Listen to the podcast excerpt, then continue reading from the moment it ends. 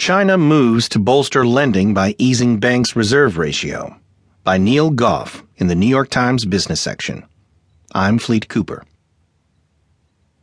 China said Monday that it would free up banks in the country to lend more as the government tries to shore up slowing economic growth.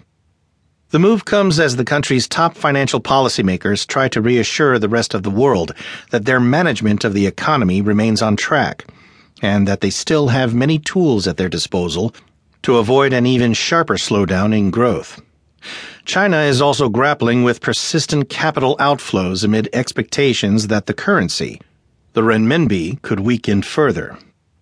The measure announced Monday comes just days before the country's top leaders convene in Beijing for the so-called two meetings, the annual gatherings of the full membership of the national legislature, and a sprawling committee of political advisers.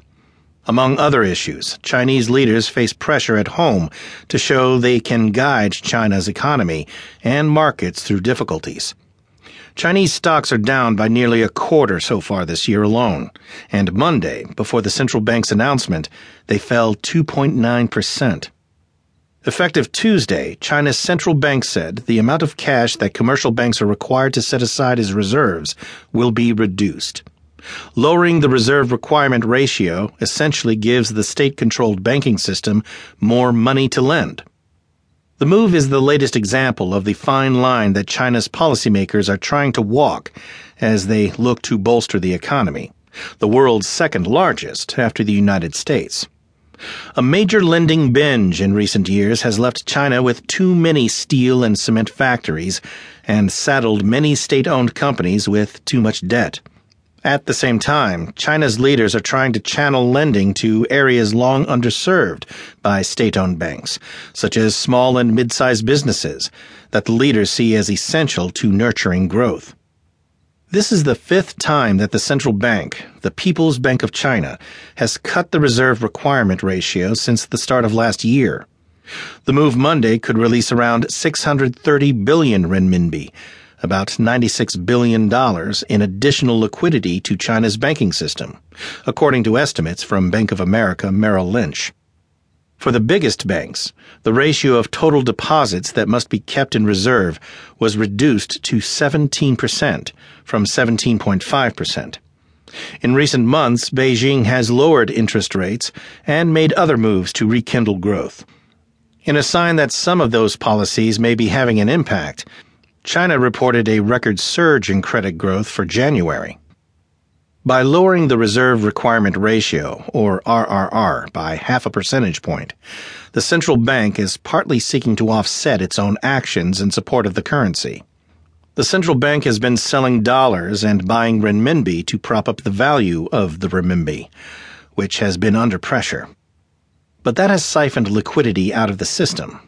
In response, the central bank has been injecting billions of renminbi into the country's financial system. The reserve requirement ratio cut serves the same purpose, essentially representing a lending quota.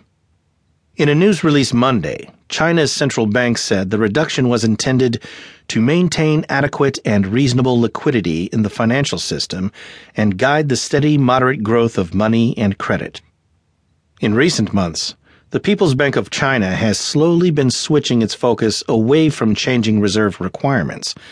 Instead, it has been putting greater emphasis on interest rates as a way to control liquidity, specifically encouraging credit in the bank-to-bank lending market, an approach that is generally regarded as more market-oriented. Still, the pressure on the renminbi to weaken remains such that the central bank will probably need to dig deeper into its monetary policy toolbox. Economists expect multiple reductions this year both to benchmark interest rates and to reserve requirement ratios. Over the past couple of years, the number of policy tools available to the People's Bank of China has proliferated. Mark Williams, the chief China economist at Capital Economics, wrote Monday evening in a research note. Although the central bank has been moving toward more market-driven interest rates, traditional measures like the reserve requirement ratio cut still create across-the-board stimulus, Williams added. The move underscores a message that officials have repeated in recent days, including at the G twenty.